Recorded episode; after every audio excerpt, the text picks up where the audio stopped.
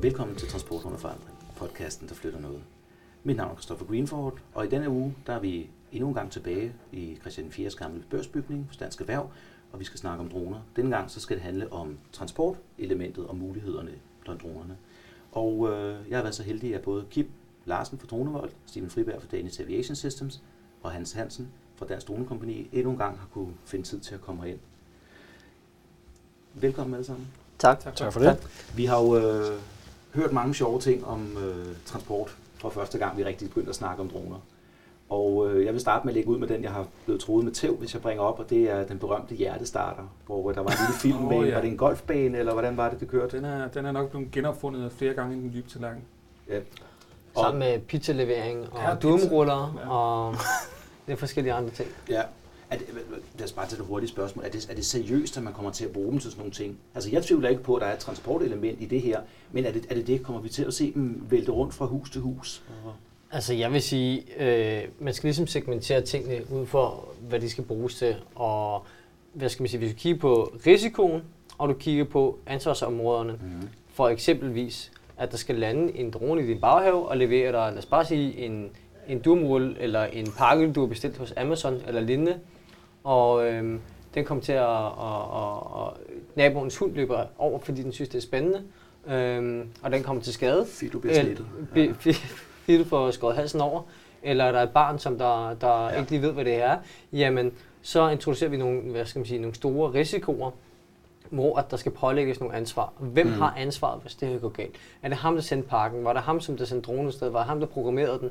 Og så videre. Fordi de her sikkerhedssystemer, de skal jo være klar til at kunne foretage de her foranstaltninger. Og hvis det ikke er det, jamen det er jo de samme dilemmaer, vi ser med, med førerløse biler, hvor de skal tage et dilemma, om de skal, hvis, hvis du skal køre ind i lastbilen, eller du skal tage fodgængeren. Mhm. Øhm, Ja, hvem skal den så beskytte? Hvem, hvem, Fodgængerne eller hvem, hvem, hvem, hvem skal den så beskytte? Og, og, og sammen her, jamen vi er ved et punkt, hvor man siger, jamen der går rigtig mange år, før vi når til det punkt, fordi at øh, bare det med at skulle lande på en eller anden græsplæne i baggrunden, jamen øh, i, i baghaven, undskyld, Mhm. jamen ja, hvis den er skæv, jamen den vil ikke kunne lande på, på en 45 graders skråning. Du skal have og nogle så videre. dedikerede Men landingsområder. generelt kan du sige i dag, ideen er super god. Det kommer ikke til at ske med den teknologi, vi Præcis. bruger endnu. Den kan du ikke bruge den med de batterier, vi har. Fordi der vil ikke være flyvetid til at komme, komme derud og tilbage. Du kan ikke bruge den med de, øh, de opdrift, vi bruger med de propeller. Det er simpelthen for farligt. Mhm. Øh, det er ikke noget, man, man sender ud i alle steder autonomt, øh, og så bare den første og den bedste, der kommer i nærheden, den bliver snittet. Øh, og så, så har vi ikke præcision i teknologien endnu. Øh, ja, det kommer til at ske. Øh, det kan godt ske, det hedder Blade Runner 2049, øh, Mm. øh, og det kan også ske, det bliver før. Men der, der er lige nogle trin, vi skal over i, i Excel-teknologien, som vi har lige nu. Og desuden så er der rigtig meget, man kan. Forestil dig New York, Ja. sindssygt meget trafik. Du skal have en pakke fra bygning A til bygning B, og det er op på 22. sal. Begge to, der er en, en helipad på i forvejen. Der er det muligt. Ja. Ja. I Afrika, du skal have blod Pro- mellem problem- to Problemet hospitaler. er bare, Steven, 22. etage, New York, teknologi, som vi har i dag, kommer ikke til at ske hver dag. Nej. Og hvis det ikke er noget, der kan ske hver dag, så er det ikke en teknologi, som kan bruges til noget. Så bliver det også for Det dyrt ikke- jo, hvis du Ja, ikke du kan kontinuerligt ikke- kan Ja, køre det. præcis. Men Og hvis du, jeg ved ikke, du har været oppe i nogle af de der så højere bygninger, i, i, selv på noget, hvor der, der er dejligt pænt vejr nede for neden, der så er blæser det ret kraftigt helt deroppe. enig. ikke? Men det, vi, Ja. vi er over i, at hvad skal man sige, risikoen skal være, hvad skal man sige, proportionel med, hvad skal man sige, ja. opgaven, der skal løses. Og Mhm. derfor så skal vi ligesom høste nogle erfaringer, vi skal høste nogle, øh, nogle, øh, nogle, øh, nogle muligheder øh, med nogle øh, opgaver, som vi kan gøre nu og her. Og det kunne Ja. eksempelvis, vi har jo eksempelvis zipline i Afrika, hvor man transporterer Mm. blod. Ja, det skal vi dykke ned i, for der passer det, du siger med risikoen i forhold til gevinsten. Yes. Og der er jo stor transport. Der er transporttid mellem to hospitaler, hvor man eksempelvis skal have transporteret blod ud til nogle operationer. Øhm, og det kan godt tage to-tre timer øh, i bil, eller det kan tage meget længere. Nogle steder kan det være flere dage i dårligt terræn for at få det her blod ud til, til, til, til, til det her afsidede område. Jamen her er vi heller ikke over i, at dronen lander. Her bliver den faktisk kastet fra luften af med et lille faldskærm. Og så okay. lander den faktisk øh, i et prædefineret område, og på den måde, så går de sådan set derover og samler pakken op. Mm, og så returnerer dronen. Og så flyver dronen tilbage igen til sit warehouse, hvor de faktisk, det er sådan faktisk et blod warehouse, hvor ja. De har blod og medicin osv. De, kan- de kan levere til de her forskellige hospitaler afsides. Jeg tænker også på den anden øh, ting, jeg synes, jeg hørte noget om. Jeg ved ikke, om det bliver realiseret endnu. Det var i forhold til nogle steder, hvis der er øh, outbreaks, altså sygdom i området, at man kan komme ud og så få taget øh, prøver. at vaccinere de folk, der er blevet smittet. Det ved jeg også er nogen, der har arbejdet på. Og nu kan jeg ikke huske, hvilken sygdom det var, men så kunne dronen komme ned, så du ikke behøvede risikere dit lægepersonale på samme måde, og komme tilbage, og så kan man så finde ud af, hvem der skal vaccineres, og så kan du sætte folk forskellige steder hen, raske og syge. Jeg er ikke lige helt inde i, i, i den, du taler om her, men man, man har eksempelvis, og vi har også været med til at udvikle nogle sensorer til beredskabsbrug, hvor man kan flyve ud og detektere radioaktive kilder, uden at man ja. eksempelvis kan tage risiko. Ah, godt eksempel. Der har vi lavet øh, løsning til Beredskabsstyrelsen, der har en nuklear afdeling, nuklear beredskab, hvor man eksempelvis kan overflyve et område, hvor der er en radioaktiv isotop, mm. og så kan man finde ud af helt præcis, hvor den er, hvor kraftig den er. Og det vil sige, det kan man gøre uden, at man skal tage den risiko at sende folk ind i, ind i det her område. Og det synes jeg er fantastisk. Og der er vi jo stadigvæk inden for transport, hvis nogen sidder og undrer sig lidt, fordi det er jo transport, jeg tror, altså, du sagde det jo egentlig meget godt her til at starte med. Ja, altså nu begynder vi også ligesom at, at, at nu kommer der være, nu er der ved at være sådan en, en hvad kan du sige, tingene flyder lidt ud mellem de her kategorier, hvis vi kigger på transport som ja. et begreb og sådan konceptualiserer det lidt, ikke? Jamen, så er der et spørgsmål om, at vi flytter sensorer, og det er det der eksempel på. Så er der et spørgsmål om, at vi flytter varer eller ting, øh, logistik, blodet for eksempel, blod, for eksempel ikke? og så den, som ligger ude i horisonten, ikke? det er at flytte mennesker. Ja. Og den, det vil jeg så lige sige, at øh, jamen, luftfartsindustrien er jo sådan set i dag, at hvis du skal på din charterferie, så 99% af tiden, der er hele flyvningen faktisk 100% autonom. Det er sådan set ja. at sige, at øh, på det punkt er vi der jo faktisk ret langt. Vi har bare ikke fjernet folkene fra cockpittet. Man kunne jo sådan set godt, men der er jo selvfølgelig nogle, nogle, nogle sikkerhedsmæssige og nogle proceduremæssige foranstaltninger, som der faktisk gør, at de, ikke, som der gør, at de stadig sidder der. Men lige så meget også Men følelser teknologien jo. er der, teknologien er der, og følelser, mm. trygheden hos folk, fordi hvis det nu er der noget, der går galt, når der er mennesker involveret, det er jo større forsamlinger, man transporterer på en gang. Det er rigtigt. Der er også den her, hvor man gerne vil transportere folk i, i droner, men som, som enkeltpersoner, som minitaxaer, Mm. rundt i byer fra A til B. Øhm, vi er også over i, at der er nogle fremdriftsmidler med, på de her små droner, eller persondroner, som nogle store propeller, fordi, at, hvad skal man sige, det er jo ikke dæk. Der sidder noget, som ligesom skal afsætte energien i et medie, for at den kan holde flyvende. Det er jo Ja. nogle propeller. Ja, ja. Og dem har man jo ikke lyst til. De skal være alt for store, de skal hugge folk over og vifte blade og alt muligt andet op. Så der er jo selvfølgelig både noget infrastruktur Ja. og nogle masse praktiske ting, det- som skal løses. Der er jo en grund til, at en helikopter ikke lander midt ind i byen, medmindre der virkelig er sikkerhed omkring det. Ikke? Præcis. Nu vil jeg ikke lige hoppe tilbage til det, der du sagde med i cockpittet. Fordi nu sidder der jo to personer derude i et cockpit på sådan en kommersiel flyvning. Vi skal ikke mange år tilbage, før der sad fem, hvor de også havde noget kortlæser, og de havde en Der sad- mekaniker, ingeniør, et eller andet. Der sad en, der sad en, navigatør, en navigatør, Ja. og der sad en ingeniør, som der var maskinmester for de her motorer, og så sad de to piloter, og så var der også en, som der gerne tog af radioen. Ja, Øhm, det, det så man jo. Det var jo, hvad skal man sige, øh, i 70'erne og 80'erne, det var jo meget normalt at være så mange. det var dag- sikkerhedsproceduren dengang. Ja, og i dag der har vi jo som sagt computeren, så laver overvågning af mange af de her systemer og GPS-kort, hvor de kan se, hvor de er, og den kan følge øh, ruten helt autonom. Og det er sådan at sige, at øh, nu sidder der faktisk to på derude. Mm. Man kunne faktisk teorien godt sidde en, og man kunne endda også sidde nul, hvis det var, man gerne ville det. Øhm, men der er jo selvfølgelig selve luftfartsindustrien, når der er mennesker involveret, er meget, meget konservativ og bygget på, at der skal være rigtig mange erfaringer, der underbygger, at man nu laver det på en anden måde. Det er klart. Men der vil sige, de erfaringer, jeg så øh, har gjort, når jeg selv har fulgt med, jeg har selv været lidt inden for luftfart tidligere, det er jo, at en meget, meget stor procentdel af de ulykker, vi ser, har piloten piloterne, piloterne som den direkte faktor. Nu taler jeg ikke bare om de der gange, hvor piloten gør noget dumt og smadrer flyet eller noget, men et af eksemplerne var også en flyvning på et tidspunkt, jeg kan ikke huske, om det var Air France British Airways, de var på vej til Sydamerika, så kom de op i nogle skyer, hvor der var lidt lokalt tordenvejr og noget øh, havl og sådan ting. De gik ind og lagde sig på turbinerne. Piloterne de havde ikke fuldt ordentligt med, så de tænkte, dem skal vi da have af. Så de gassede op hårdt og gik opad, hvilket resulterede i, at de der små øh, øh, hvad hedder det, is, der sad derinde, gik ind og ødelagde turbinerne, og den faldt ned. I virkeligheden skal de slukke motoren, og så skal de kontrolleret dale et stykke tid. Altså, der er så de icing-systemer på, på, på, på, på, hvad skal man sige, de her fly i dag også. Men man kan Mm. komme ind på et, et meget interessant eksempel. Yes. Jamen først og fremmest, den menneskelige faktor, det er jo, du kan gå over og sige, at et, hvis der er for meget vind eller for meget tåge, så er det faktisk flyet, der lander automatisk i dag. Det er en Cat 3-landing.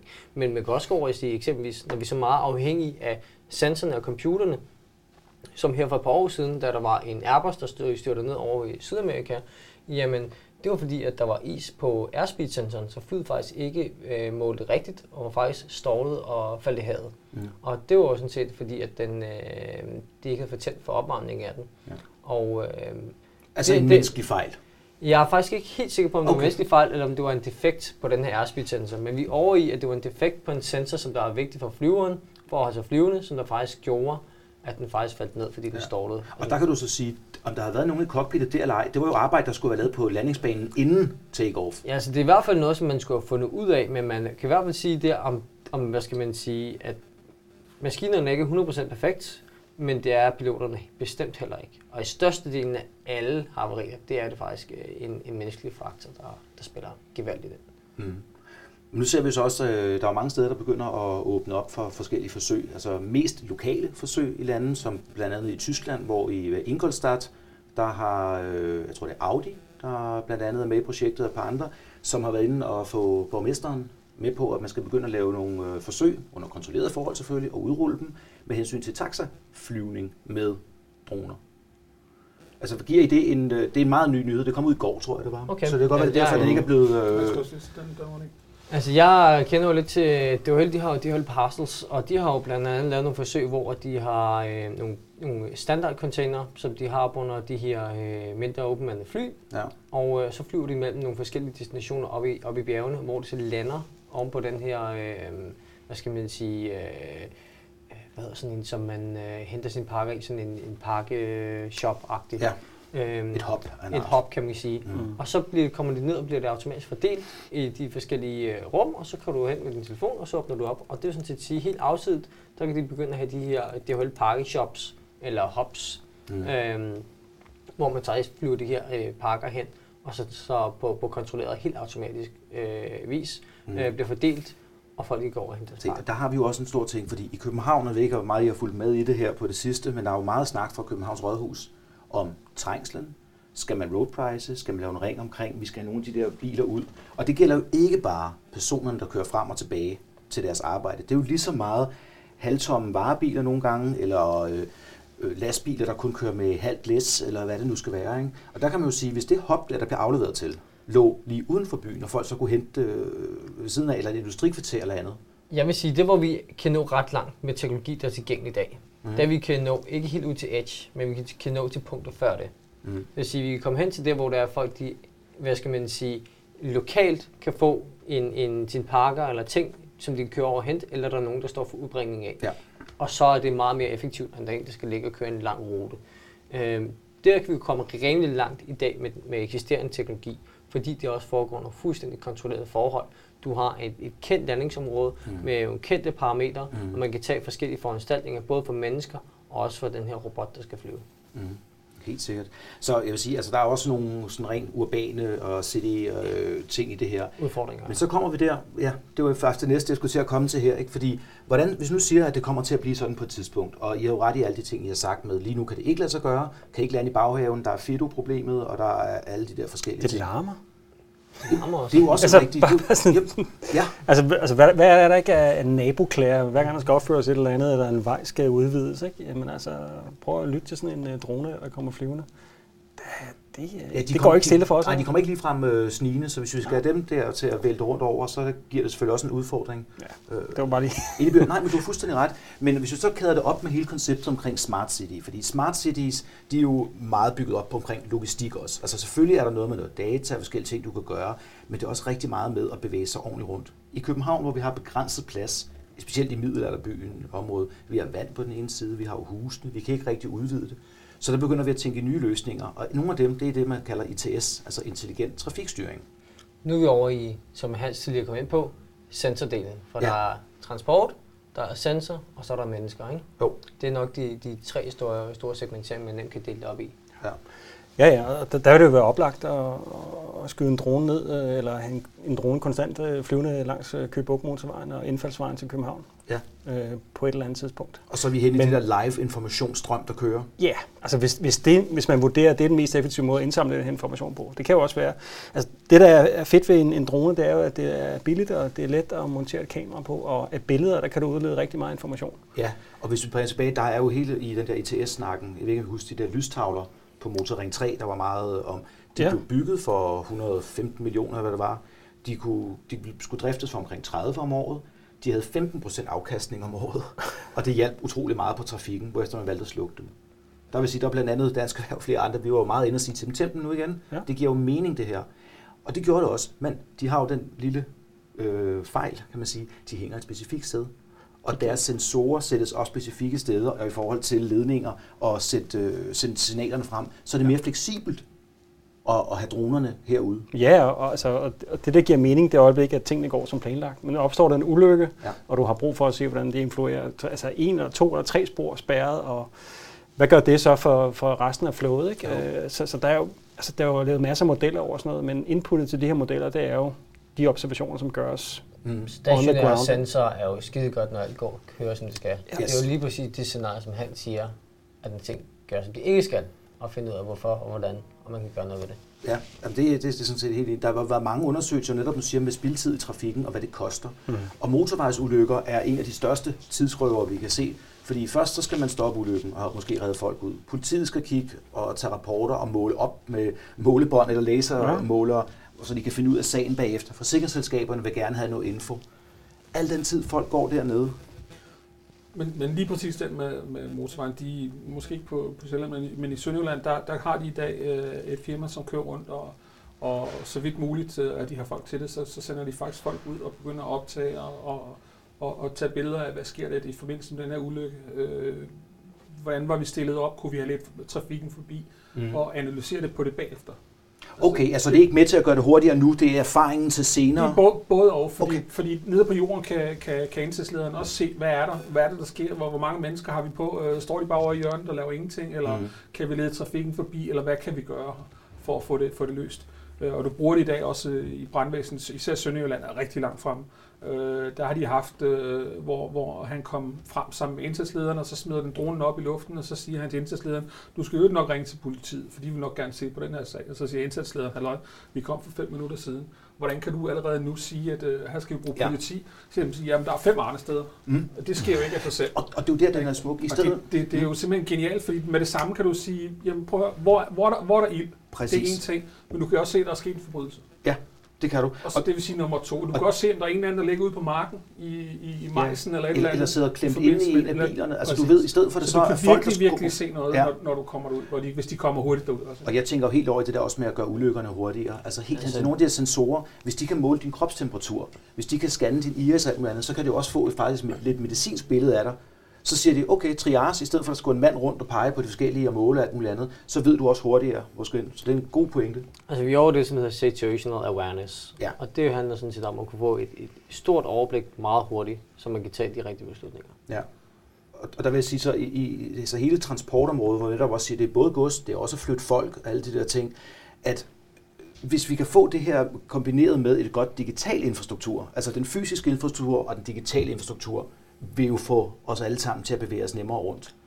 Altså, det her det er jo lige præcis et, et, et, et, en god pointe, som du kommer med, som der ligesom er, altså, som også indslaget hedder til, hvad skal man sige, transport under, forret, under forandring. Og Mm. det er jo lige præcis, hvad er det for en påvirkning, dronerne har på, på det. Og selvom at eksempelvis, når vi flyver med en, en payload, så har det jo ikke en direkte, det er ikke noget direkte Mm. relateret til transporten, men det kan give nogle informationer, Ja. som der kan Og payload, det er et kamera. Præcis, ja, det, det kan give nogle informationer, som det kan bruges til at effektivisere transporten i forhold til, hvad man har gjort før. Ja. Og det vil sige, ja, vi er, vi er i et, et, et punkt lige nu, hvor der sker rigtig meget forandring, fordi at der er rigtig store mængder informationer, og der er nye, nye typer transportmidler som droner, og, og der sker mange ting på en gang.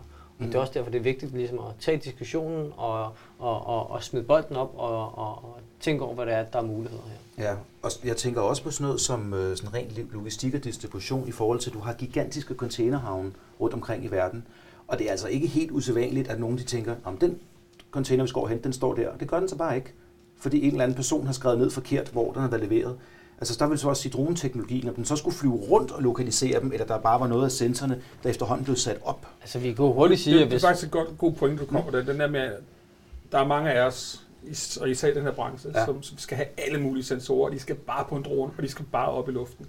Uh, vi havde en, en, en situation, hvor vi stod og snakkede med gendarmerne nede i, i Frankrig her for, Mhm. for nylig, uh, på en stor messe, og så siger de, at de vil godt have en, en, øh, en, øh, en drone hænge i luften, øh, og så skulle de have et øh, konstant, den skulle hænge konstant, og så skulle de have kamera, der kiggede ned på de her lastbiler, de skulle have en for hver linje, der kørte ind. Og så sagde jeg til ham, hvad med at sætte den på en pind? Og så kigger han på mig, og så, Øh, Nå ja, det kan man også. Ja. Og der, nu har vi snakket med noget, med noget transportfirma om, og, og, og, og der er mange gange, hvor, hvor de har lastbiler, kører rundt, hvor meget kapacitet er tilbage, hvor meget er der ikke. Vi har snakket om, hvor de er henne og så videre. Ja. Og der har vi faktisk lavet en, Flådestyring. vi har, fakt- ja, vi har faktisk en streaming-løsning, hvor du kan sætte kameraet først og fremmest ind i kabinen, Ja. så du kan se, hvor, hvor lastbilen rent faktisk er henne. Øh, det vil sige, at øh, når, når, når du ringer og spørger, hvor er du henne, så kan du begynde faktisk at guide ham frem.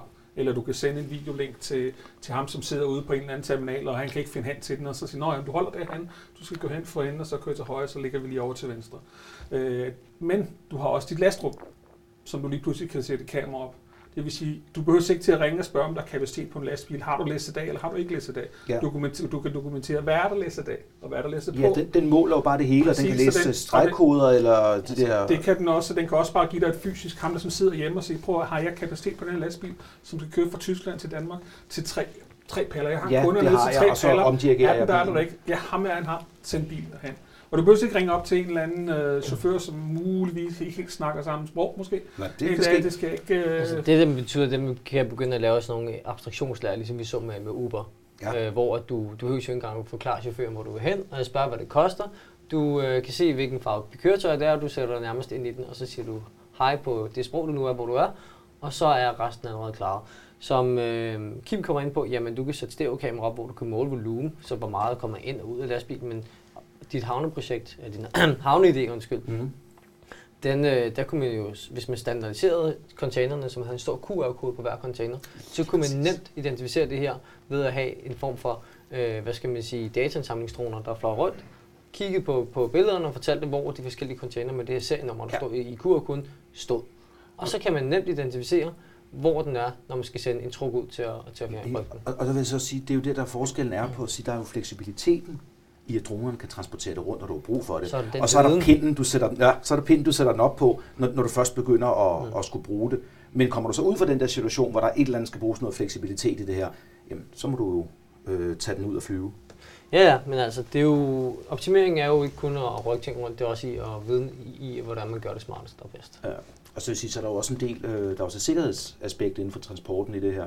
Altså det er jo, alt efter hvad du kører med, så har du større eller mindre chance for at blive øh, røvet rundt omkring på vejene stadigvæk. Mm. Også Nå, ikke så meget i. Danmark, men ja, måske lidt mere Nej, andre steder. men øh, det, det er der jo, og blandt andet så er der lige været ude, fordi sådan noget som øh, cigaretter, for det første så er der noget sort marked i det, og for det andet så er det altså nogle af de biler, der er interessante at røve. Der kan være ret mange ombord, og det er ret nemt at komme af med dem, og de er sådan rimelig anonyme, sådan en pakke cigaretter, når de så kommer ud. Men der er man i gang med, at skulle lave, skulle lave et system, hvor man skulle kunne få fra, den kommer ud fra fabrikken, til den lander inde på hylden og skal ud til forbrugeren, der skal du have tracket en hver evig eneste del af den. Så vil de så sætte øh, nogle transponder op, og de sender ud og andet. Det vi så har sagt, det er, jamen er der ikke en fare ved det her? Hvis du har en hertz, megahertz eller en eller anden frekvens, du sender det her på, så kan andre altså også sidde og aflæse, hvor det er. Så der tænker jeg, at at dronerne kunne måske kunne være med til, nej, I må gerne komme med jeres... Øh, Altså i den type scenarie, hvor du snakker om her, der tror jeg, at man nok vil være at gøre mest brug af sådan noget RFID-teknologi til ligesom at tracke, hvad skal man sige, hvilke, hvor mange, hvilke pakker med hvilke serienummer der er i. Mhm. Først og fremmest så vil du, vil du hurtigt kunne lægge på kroner oven i hver eneste cigaretpakke, bare for den her tracking-mekanisme. Det er sådan Ja. at sige, det det er jo løfte, det er billige, jo de løfte chips. prisen, så spørgsmålet om man ikke gør på kartonniveau Ja. og så videre. Men Ja. det der med at skulle kunne, skal kunne følge, hvad skal man sige, produktets strøm ud til butikken, er jo også interessant. Men vi kommer også over i der, hvor at det så er, hvis de her sensorer, eller den her chip stadig sidder i, Ja. så man kan track, hvor den kommer over til, øh, så kommer vi jo selvfølgelig over i et privacy-problem. Så det vil jo sådan set sige, jamen så ved I lige pludselig, hvor mange cigaretter ham Hans han ryger, og hvad det er for et brand. Det er ikke mange. Og, det er jo, øh, og det giver jo sådan så. set, det giver jo sådan set lige pludselig nogle andre problemstillinger, som man selvfølgelig også skal være opmærksom på. Så øh, data er godt, men man skal selvfølgelig også have det på en måde, som ikke krænker folk. Det, det er sådan helt enig i. Og så kommer vi faktisk over på et andet emne her, altså det er hele det der følelserne omkring det. Fordi vi snakker jo meget om de førerløse biler, og om dronerne, og det vil også automated flying, og alt det der AI, der kommer ind i dem, så de machine learner, hvordan de skal flyve rundt og, og bliver bedre på den måde. Ikke? Alt det kan vi godt lege med og udforske. Hvordan får vi folk til at sætte sig ind i det, når det først kommer? Det skal være nemt. Det, Jamen, øh, tænk, hvis- ja. Det, det er en sikkerhedsting, og det, det er noget, der tager tid, og det er det samme, som, som, som vi har været, været inde i med dronerne for, for lidt over tre år siden, dengang jeg kom ind i det her, der var alle jo bange for det, og det hele det drejede sig om at filme ind af mit øh, soveværelse, som i øvrigt har patienter for, og vi kan ikke kigge derind og, Og det er deres egen fejl, hvis de gør det. Så videre, så videre, så videre. så, men i dag er den jo næsten forstået, Ja, og det er det samme vil ske, når den anden ny, når vi når til den næste, den der med at flyve ind i byerne. Lige så snart folk har set det mere end to gange, så lægger de måske knap så meget mærke til det. Hvis vi får teknologien lidt længere frem, så vi måske ikke larmer så meget, som vi gør i dag, som er en, er en lille faktor. Ikke? Når, når de hører sådan en eller anden brummen komme hen i luften, så, så, så når den kommer væk, og vi kommer videre, det samme gælder med, med større transport og større droner. Ja. Også som du siger, menneskelige. øh, Altså, der, der, skal, der skal lidt erfaring til. Der skal være nogen, der tør at sætte sig ind i den først. Og når det først er sket, så, så, så går der et kort stykke tid, og så kan, så kan folk se, hvor, hvor meget nytte de kan få af det, og så kan det godt ske, at de dropper den der lidt sure mine. Ikke? Altså i starten så har man det, der hedder bleeding edge, og så kommer cutting edge. Ja. men øh, men som, som øh, Kim også siger, jamen øh, det, er jo, det er jo, hvad skal man sige, at det skal accepteres af, af, den brede befolkning. Det er jo rigtig, rigtig vigtigt. Lige præcis. Men bare det der med dronerne, jamen folk de skal huske på, at hvad skal man sige, glasobjektiver, jamen altså det er jo i rigtig, rigtig mange årtier har der jo fandt store zoomlinser, som der kan Ja, ja, kigge ja. meget længere end dronerne kan Jo. i mange scenarier. I, og, Og vi er alle har jo- vi er sammen med kamera i lommen. Vi, vi, vi havde en kunde, som var ude og, filme på en opgave, og så kommer der en mand hen til ham med en, og stikker mobiltelefonen op i ansigtet på ham, så siger, undskyld mig, du må ikke filme her, Mens han sidder mens han står og filmer øh, altså, der er jo ikke noget forskel på, hvad du... Altså, det, det, den telefon, han havde i hånden, havde faktisk flere megapixel, end den drone, der var i luften. Mm. Mm. Øh, og dronen var ikke specielt højt op, og den kiggede ikke på nogen, som du ved, men, men folk skal bare lige, folk skal bare lige over det der punkt. Det er rigtigt. Og det synes jeg faktisk, de er sådan pff, Men tæt på at være. er det- Altså er bare lige for øh, en meget, meget lille, øh, hvad skal man sige, uh, sidetrack. Jamen altså, folk de glemmer jo, altså, hvor meget information vi lægger ned i vores telefoner, Ja. og hvor meget hvor vi er der, og, og, og der kan tilgås, kameraen kan tilgås, alle mulige apps osv. Jo, jo. Det, det, det bliver vi ikke provokeret af. Nej, altså sikkerhed Det er er jo, er jo mærkeligt der. Altså jeg brugte det der logging-system en dag, hvor jeg simpelthen ikke kunne huske, hvor pokker. Jeg, jeg kunne huske, hvornår jeg sidst havde brugt mit øh, dankort derhjemme, men jeg kunne simpelthen ikke finde det. Så gik jeg ind og så nogle betalingsoplysninger, hvor efter jeg kunne finde frem, hvor mange skridt jeg havde gået, så fandt jeg dem efter det. Altså vi er temmelig overvåget, når det kommer, når det kommer til det. Ikke? Men så vil jeg spørge, hvem har ansvaret for at komme ud med altså det her? Er det folk, der har ansvaret for at tage nu sammen og lade være at være øh, reaktionære og alt sådan noget? Er det øh, offentligheden? Altså er det øh, politikerne, der skal ud og sige det? Eller er det også branchen, der skal vise nogle resultater du kan få, forrest? hvis, du, hvis du kan få politikerne til at blåstemple, at nu skal vi altså øh, for, ind i det næste år 10 eller århundrede, øh, og, og de ligesom er bagved det, så, så er du et stykke frem i det. Ja. Altså, så, så, har, så har du en lille blåstempling. Mm. Øh, men, hvorimod, hvis de ikke bakker op om det, og der er ikke nogen andre, der bakker op det, der er ikke nogen, der bruger teknologien i det, i det offentlige, Ja. eller noget som helst, så, så er det op ad bakke for, for enhver teknologi. Altså hvis der er ikke nogen, øh, altså hvis øh, Trafikstyrelsen siger, ej det der, det skal vi altså ikke noget med at gøre, så er der altså slet ikke nogen i Danmark, som, som bakker op om, at vi skal have øh, det her heavy transport, eller, eller vi er ude i øh, persontransport. Jeg tror måske også, vi er over i nogle oplevede fordele. Altså det øjeblik, at forbrugere og 100%. borgere kan, altså hvad det, hvad det så end er, Ja, vi- vi kan få hurtigere, billigere, lettere. Apropos som han siger, så vil jeg sige oplevet fordel, da dankortet kom, da, Ja. da kontant, kontantbetjening kom og alt muligt andet. Ej, så kan man jo lige pludselig øh, bare sætte en, en scanner over på siden af, på lommen af folk, men de har taget det rigtig godt til sig, at du bare lige lægger den op på. Og det er jo igen, mm. det er, når man mærker, hvor bekvemt det er. Men man skal jo også, vi er jo altså også i bred konkurrence med rigtig mange gode alternativer. Ikke? Altså i forhold til at trille ting, i forhold til at sejle ting. Mm. Øh, altså som jeg også sagde før, i, i forhold til lyd øh, og støjproblemer osv. Det er jo sådan en fælles gode, stillheden, hvad der så måtte være tilbage af den i en by. Ikke? Jo. Nå, men den gode idé er jo den, som du udfordrer de her områder, man kan gøre det bedre og billigere på en, på en smartere måde. Og det er sådan set at sige, vi, vi, vi skal jo ikke transportere alt med droner, hvis det ikke giver mening. Vi skal jo ikke, vi skal ikke, øh, vi skal ikke øh, flyve det, hvis det giver bedre mening at sejle. Mm. Altså, det skal jo være, det skal jo, det skal være de steder, det giver mening. Og der er nogle egenskaber, ikke? Det er De sådan noget med, at det der skal, det skal gå der hurtigt, det skal være let, øh, eksempelvis. Ikke? Det altså, være- det der det zip, zipline er et godt eksempel. eller du kan Ja. dokumenter, eller alt muligt andet, som øh, vi bruger nærmest papirløs i dag. Altså Mm. forestil dig, øh, hvis du har, øh, lad os bare sige to store banker, og de ligger jo måske en kilometer fra hinanden, øh, inde i en stor by, jamen lige pludselig kunne vi sende nogle vigtige dokumenter over, som det skulle underskrives på, på, med, med, med kuglepind, og ikke kunne gøres digitalt. Ja. Altså igen, eller blod, eller medicin, eller andre ting. Det skal være en klar fordel. Mm. Og så bliver det også lige pludselig bekvemt, Mm. mm. fordi det var, sgu, det var sgu let, det der. Men hvad med sikkerhedsaspektet i det også? Altså jeg tænker det der med, jeg tror på, at I har ret i den måde at gå det frem på. Det er en blanding af det der med at udvikle sig, det er en blanding af, hvad man går ud og får at vide. Men det vi så, er det vi er alle sammen uden for det her bange for, det er første gang, det går galt. Altså vi så det jo med Ubers øh, selvkørende Volvo, tror jeg det var, over i øh, USA, hvordan der var mm. safety driver med i, og jeg kan sige, den selvkørende bil minder jo lidt om dronen på mange måder, ikke? altså man kører afsted. Det gav jo et ramaskrig, men det døde faktisk også hurtigt væk bagefter. Jeg troede, det blev gav mere.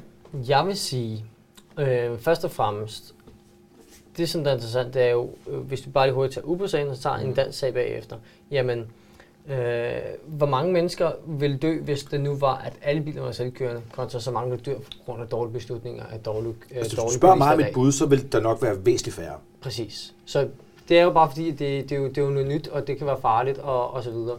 Men der var en, en, en, en, en, en dygtig mand, som dengang var hos øh, Statens Stofforsvæsen, ikke Trafikstyrelsen, øh, som det hed dengang, som sagde, vi er jo ikke interesseret i at begrænse udviklingen. Nej.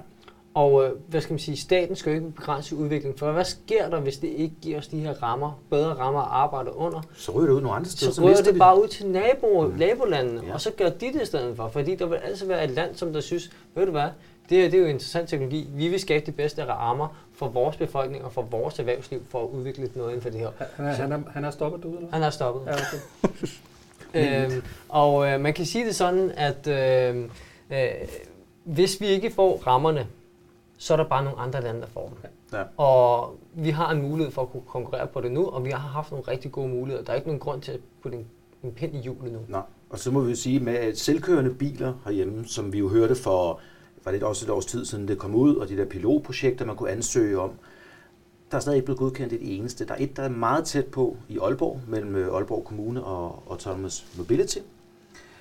Men det drejer sig altså om en, så vidt jeg husker, 1,3 km strækning på noget cykelstiagtigt, hvor den kan køre frem og tilbage.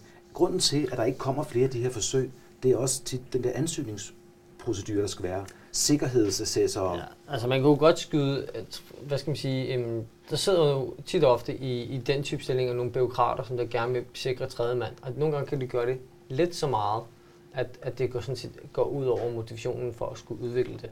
Altså, hvad skal man sige, øh, der findes jo allerede til lufthavnen, findes der jo transport carrier, fordi det er jo sådan et mm. constrained område, altså et lukket område, hvor det er, de selv styrer det, hvor man kan køre folk øh, fra flyveren over til terminalen og helt automatisk. Øhm, så som du siger, det, det minder jo så meget om det, ja. men det kan være igennem flere års proces for at få lov til nærmest det samme. For at køre en shuttlebus, som man ser andre steder, ikke? Præcis. Altså, det er jo... Men det kan også være, at man skal bruge nogle af de her udviklingspenge, som, som nogle gange bliver kastet i, i krams til højre og venstre, lige så snart folk har en god idé. Kunne, kunne rent faktisk sætte til nogle af de her styrelser, så de kunne få nogle flere penge til nogle nogle innovationskurser. Nogle andre, nogle andre mennesker kunne komme ind og, og hjælpe med at få det her speedet lidt op. Ja. Ikke nødvendigvis nogen, som ser, ser mindre strikse på reglerne, men, men nogen, der måske kunne... Øh, du ser flere hænder ved ryggen ja, vi, vi ser, at Trafikstyrelsen ud har, har måske ikke lige nok mennesker til, at, og, og, og at vi føler, at vi får nok opmærksomhed i vores branche i hvert fald øh, til tider.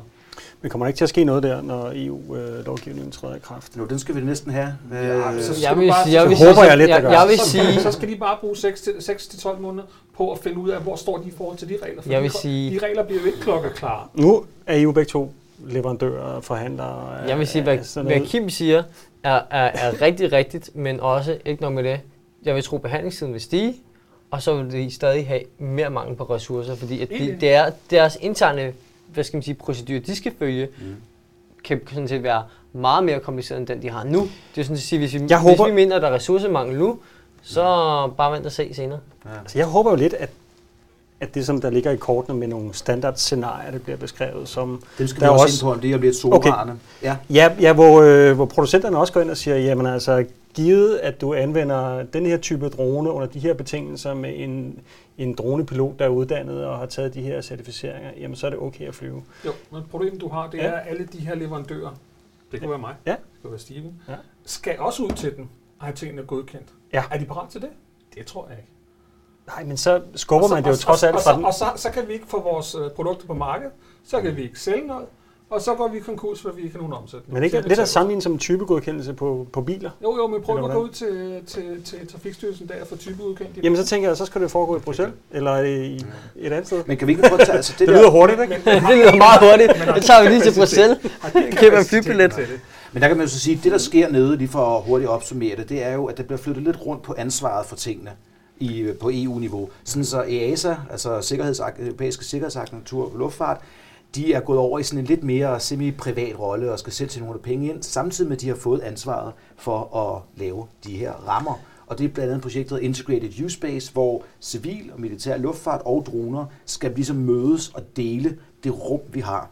Og så er det det, jeg mener, altså hvis der så skal arbejdes på alle de områder på én gang, vil det så forlænge og forplumre processerne? Jeg vil sige bare lige, øh, ligesom du kom ind på til med de her trafiktavler. Ja. Jeg tror, det er vigtigt for, for, for politikerne at forstå mm. investeringen i at give de her ressourcer og give de her muligheder, hvilke økonomisk afkast det vil kunne give på længere sigt. Og det er jo sådan set at sige, at det skaber selvfølgelig ikke kun vækst, altså det skaber ikke kun arbejdspladser og eksport, men det gør også, at vi faktisk er et, et mere agilt øh, samfund, som der kan løse nogle opgaver hurtigere og bedre, og det er jo sådan set at sige, at vores effektivitet den stiger. Jeg synes ikke, de skal give flere, altså nødvendigvis skal give flere penge til flere nye Nej, projekter. De skal, de, skal, de skal give flere penge til at få projekterne øh, ført ud i livet.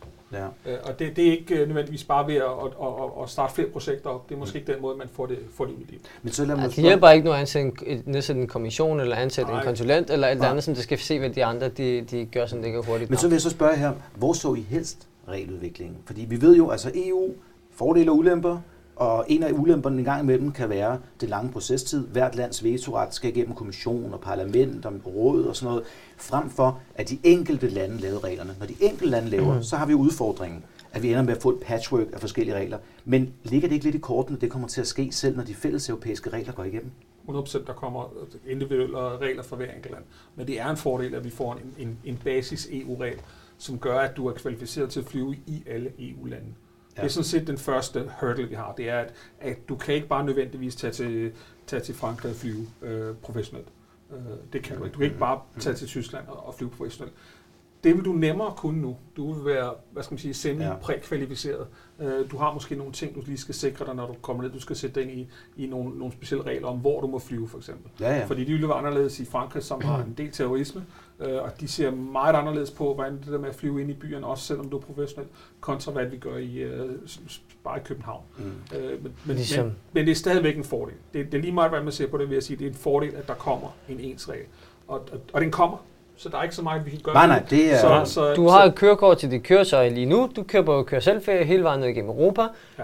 Du kan bruge dit kørekort i hele Europa, men der gælder nogle nationale regler. Hvor hurtigt må du køre på motorvejen her, og hvordan skal, du, øh, hvordan skal lysindstillingen være her, og sådan nogle ting, som der er lokale ting. Ja, vi kommer til at skulle harmonere med europæiske regler på, på længere sigt. Mhm. Ja, 100 procent. Men vi har også et område, vi har også et tidspunkt lige nu, et, et, et, et, et vakuum indimellem, hvor der også er mulighed for, at vi kan, vi kan give øh, nogle, øh, nogle øh, dispensationer til nogle, øh, nogle forskellige projekter, som der kan give ja. Nogle erfaringer. Det kan være noget BVL også. Det kan være at flyve over nogle forskellige, øh, nogle forskellige operationer i forbindelse med nogle øh, hospitaler og alt muligt andet, som der kan være rigtig problematisk nu. Men mulighederne er der, og de erfaringer, de kan indsamles nu, fordi det bliver bare meget mere besværligt, når det ligger under EU. Man skal nok også se det i et øh, globalt perspektiv. Ikke? Altså, kan vi få et stort hjemmemarked i form af EU, hvor Ja. producenter og også operatører og alle mulige andre aktører kan gå i gang med at arbejde med de her teknologier, jamen, så giver det potentielt også en, en fordel sammenlignet med USA eller Det er Østen jo, det er eller jo helt Kina enig, osv. det er jeg sådan set helt enig med dig i, og også det der med, at vi bliver bragt sammen med luftfarten, bringer jo også droner og dronetransport af personer lidt tættere på. Altså der kan også være noget legitimering i det. Ja, jeg, tror, jeg har stor tiltro til, at der vil være så stærke kræfter, som trækker øh, i en retning her. Øh, også hvis du, hvis du ser på det globalt øh, relativt øh, til... Og så kan det så godt være, at det er en byråkratisk proces, fordi vi er i EU, og i, USA der er det måske mere en, en kommersiel øh, retning, som, som Ja. trækker det. Og, og hvad kan, ja, det er diktatur i Kina, ikke? Men Klog altså- mand sagde engang til mig, Mm. du kan ikke skabe et stort eksportmarked, hvis du ikke har dit hjemmemarked. Det er sådan set at sige, vi kan ikke gå ud og eksportere droner og trafikløsninger, hvis det ikke vi har, vi har prøvet af og solgt det til nogen i Danmark selv, der har prøvet af. Nej, der skal vi... Vi skal, vi, du, kan ikke, du kan ikke tage til udlandet og overbevise en kunde om, du har det perfekte produkt, de skal købe rigtig meget af det, hvis du ikke engang kan bevise, at det fungerer i eget jeg kommer lige ned og tester den nede hos dig for at se, om det kan virke. Ja, præcis, ikke? ikke.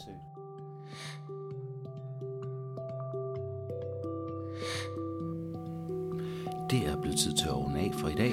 Du har lyttet til Transport under forandring, podcasten, der flytter noget. Og en stor tak til Kim, Hans og Steven for endnu en gang at være inde og fortælle os lidt om de store muligheder og potentialer, der er i dronerne, hvis bare vi sørger for de rigtige rammer for dem, og vi arbejder stille og roligt frem mod målet. Jeg siger tak for i dag, og på gensyn.